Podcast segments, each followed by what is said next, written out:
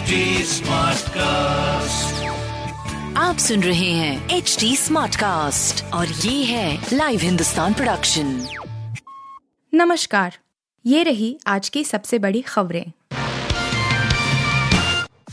रामनवमी शोभा यात्रा को लेकर भाजपा से निलंबित विधायक राजा सिंह सुर्खियों में हैं। उनकी यात्रा महात्मा गांधी के हत्यारे नाथूराम गोडसे की तस्वीर और हिंदू राष्ट्र के कारण चर्चा के केंद्र में है इसके अलावा विधायक ने अपनी रैली में कुछ गाने भी जारी किए हैं, जो कि काफ़ी भड़काऊ है। इसे कुछ यूट्यूब चैनलों पर अपलोड किया गया है।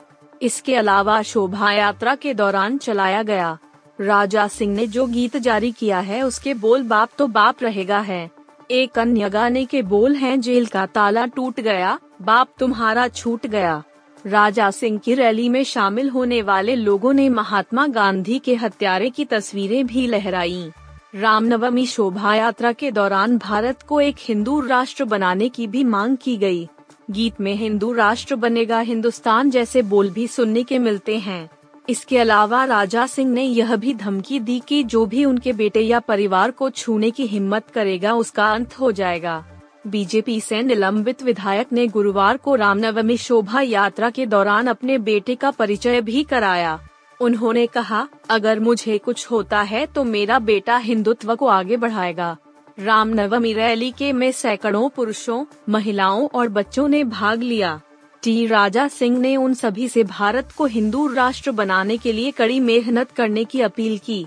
उन्होंने कहा जो लोग हिंदू राष्ट्र के गठन का विरोध करते हैं, उन्हें पाकिस्तान या बांग्लादेश सहित अपनी पसंद के किसी अन्य इस्लामिक देश में चले जाना चाहिए।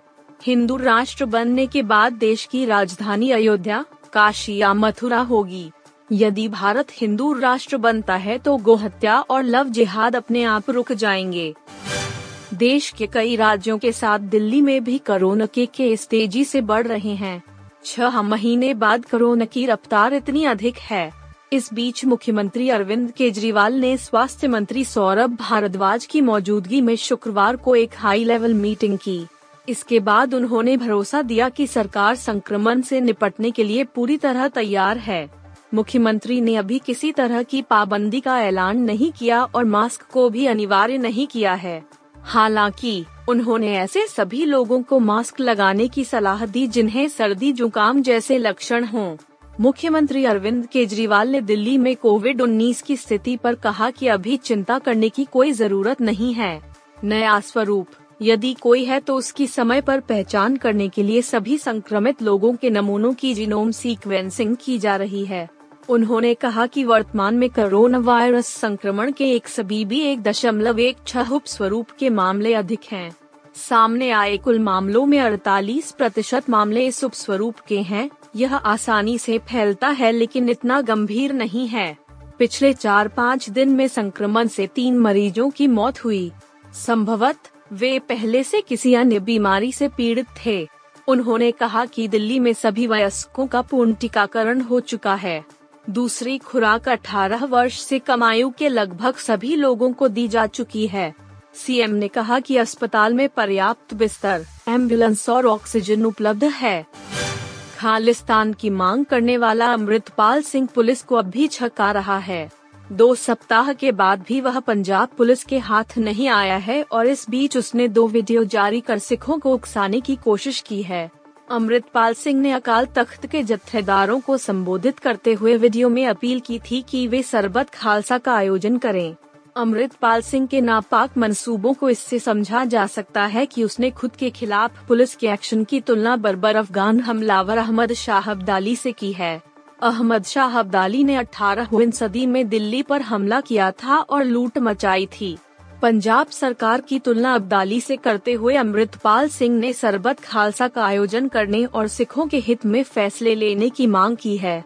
उसकी इस अपील के बाद से ही लोग यह जानना चाहते हैं कि आखिर सरबत खालसा क्या होता है और सिख पंथ में इसका क्या महत्व है। सरबत खालसा की शुरुआत गुरु गोविंद सिंह ने की थी।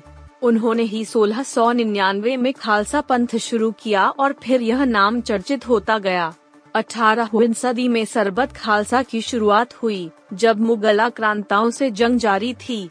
गुरु गोबिंद सिंह ने ही उस दौरान अमृतसर के स्वर्ण मंदिर में अकाल तख्त में खालसा पंथ से जुड़े लोगों की बैठक की शुरुआत की।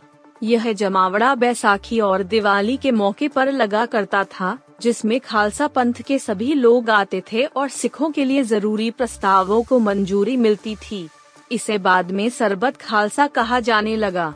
सरबत का अर्थ सभी से हुआ, यानी खालसा पंथ से जुड़े सभी लोगों की मीटिंग का आयोजन। बीते करीब एक साल में पाकिस्तान में आतंकवादी हमलों में इजाफा हुआ है। खैबर पख्तूनख्वा से लेकर सिंध और पंजाब तक में काफ़ी हमले हुए हैं। अब एक रिपोर्ट में कहा गया है कि अफ़गानिस्तान से गए अमेरिकी सैनिकों के छूटे हुए हथियार तहरीके तालिबान पाकिस्तान के हाथ लग गए हैं। इनका ही इस्तेमाल करते हुए वे घातक अटैक कर रहे हैं। Radio free Europe radio liberty की एक रिपोर्ट में यह बात कही गई है। रिपोर्ट के मुताबिक अमेरिकी हथियार मिलने से तालिबान और घातक हो गया है। उसके लड़ाकों की क्षमता बढ़ गई है। रिपोर्ट के मुताबिक बीते दो सालों में पाकिस्तान में जो आतंकी हमले बढ़े हैं, उसकी यही वजह है। तालिबान के अलावा पाकिस्तान में अलगाववादी संगठन बलोच आर्मी के हाथों में भी इन हथियारों के पहुँचने की बात कही जा रही है। दरअसल अमेरिका ने 14 अगस्त 2021 को अफ़गानिस्तान से निकलने का फैसला लिया था। तब उसकी सेना सात अरब डॉलर के हथियार और गोला बारूद अफ़गानिस्तान छोड़कर गई थी। इन हथियारों में बंदूक, विस्फोटक सामग्री, बख्तरबंद गाड़ियाँ और ग्रेनेड आदि शामिल हैं। इनके तालिबान के हाथ लग जाने से वह कहीं ज़्यादा मारक हो गया है। अमेरिकी सैनिकों की वापसी के दौरान ही तालिबान ने इन पर कब्जा जमा लिया था। इन्हीं हथियारों की एक बड़ी खेप तस्करी के ज़रिए पाकिस्तान पहुँची है और टीटीपी को भी इसका बड़ा हिस्सा मिल गया है। अब इन हथियारों का इस्तेमाल तालिबान पाकिस्तानी सरकार के खिलाफ कर रहा है। कुछ जगहों पर तो भीषण हमले हुए हैं, जैसे पिछले दिनों ही पेशावर के पुलिस लाइन इलाके में स्थित मस्जिद में हमला हुआ था। इस आतंकी हमले में करीब 100 लोगों की मौत हो गई थी। श्रीलंका की टीम को भारत में होने वाले आईसीसी क्रिकेट वर्ल्ड कप 2023 से पहले एक बड़ा झटका लगा है। श्रीलंका की टीम वर्ल्ड कप के लिए सीधे क्वालीफाई नहीं कर पाई है। न्यूजीलैंड के हाथों तीन मैचों की वनडे सीरीज़ में श्रीलंका की टीम को 2-0 से करारी हार का सामना करना पड़ा और एक मैच बारिश में धुल गया। इसी के साथ टीम के सीधे वर्ल्ड कप के लिए सीधे क्वालीफाई करने का सपना टूट गया।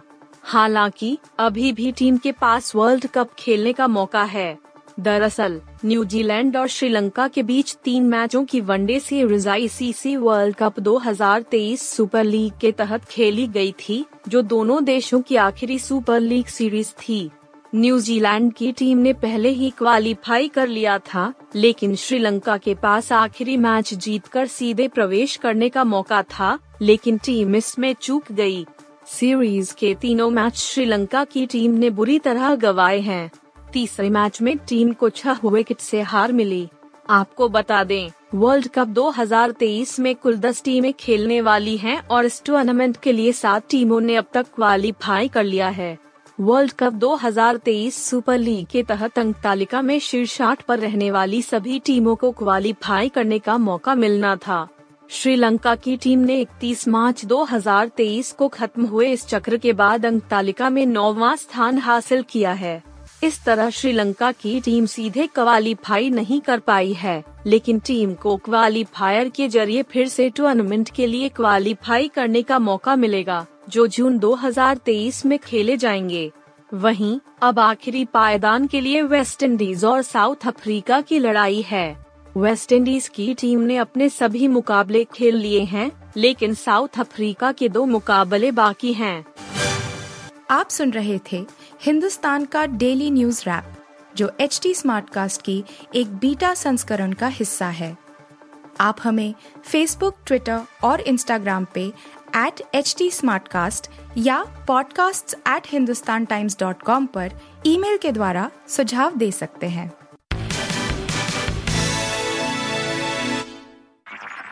आप सुन रहे हैं एच डी स्मार्ट कास्ट और ये था live Hindustan production H smart cast